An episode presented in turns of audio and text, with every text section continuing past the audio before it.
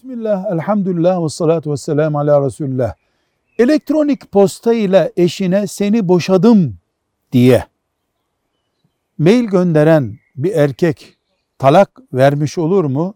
Maalesef vermiş olur.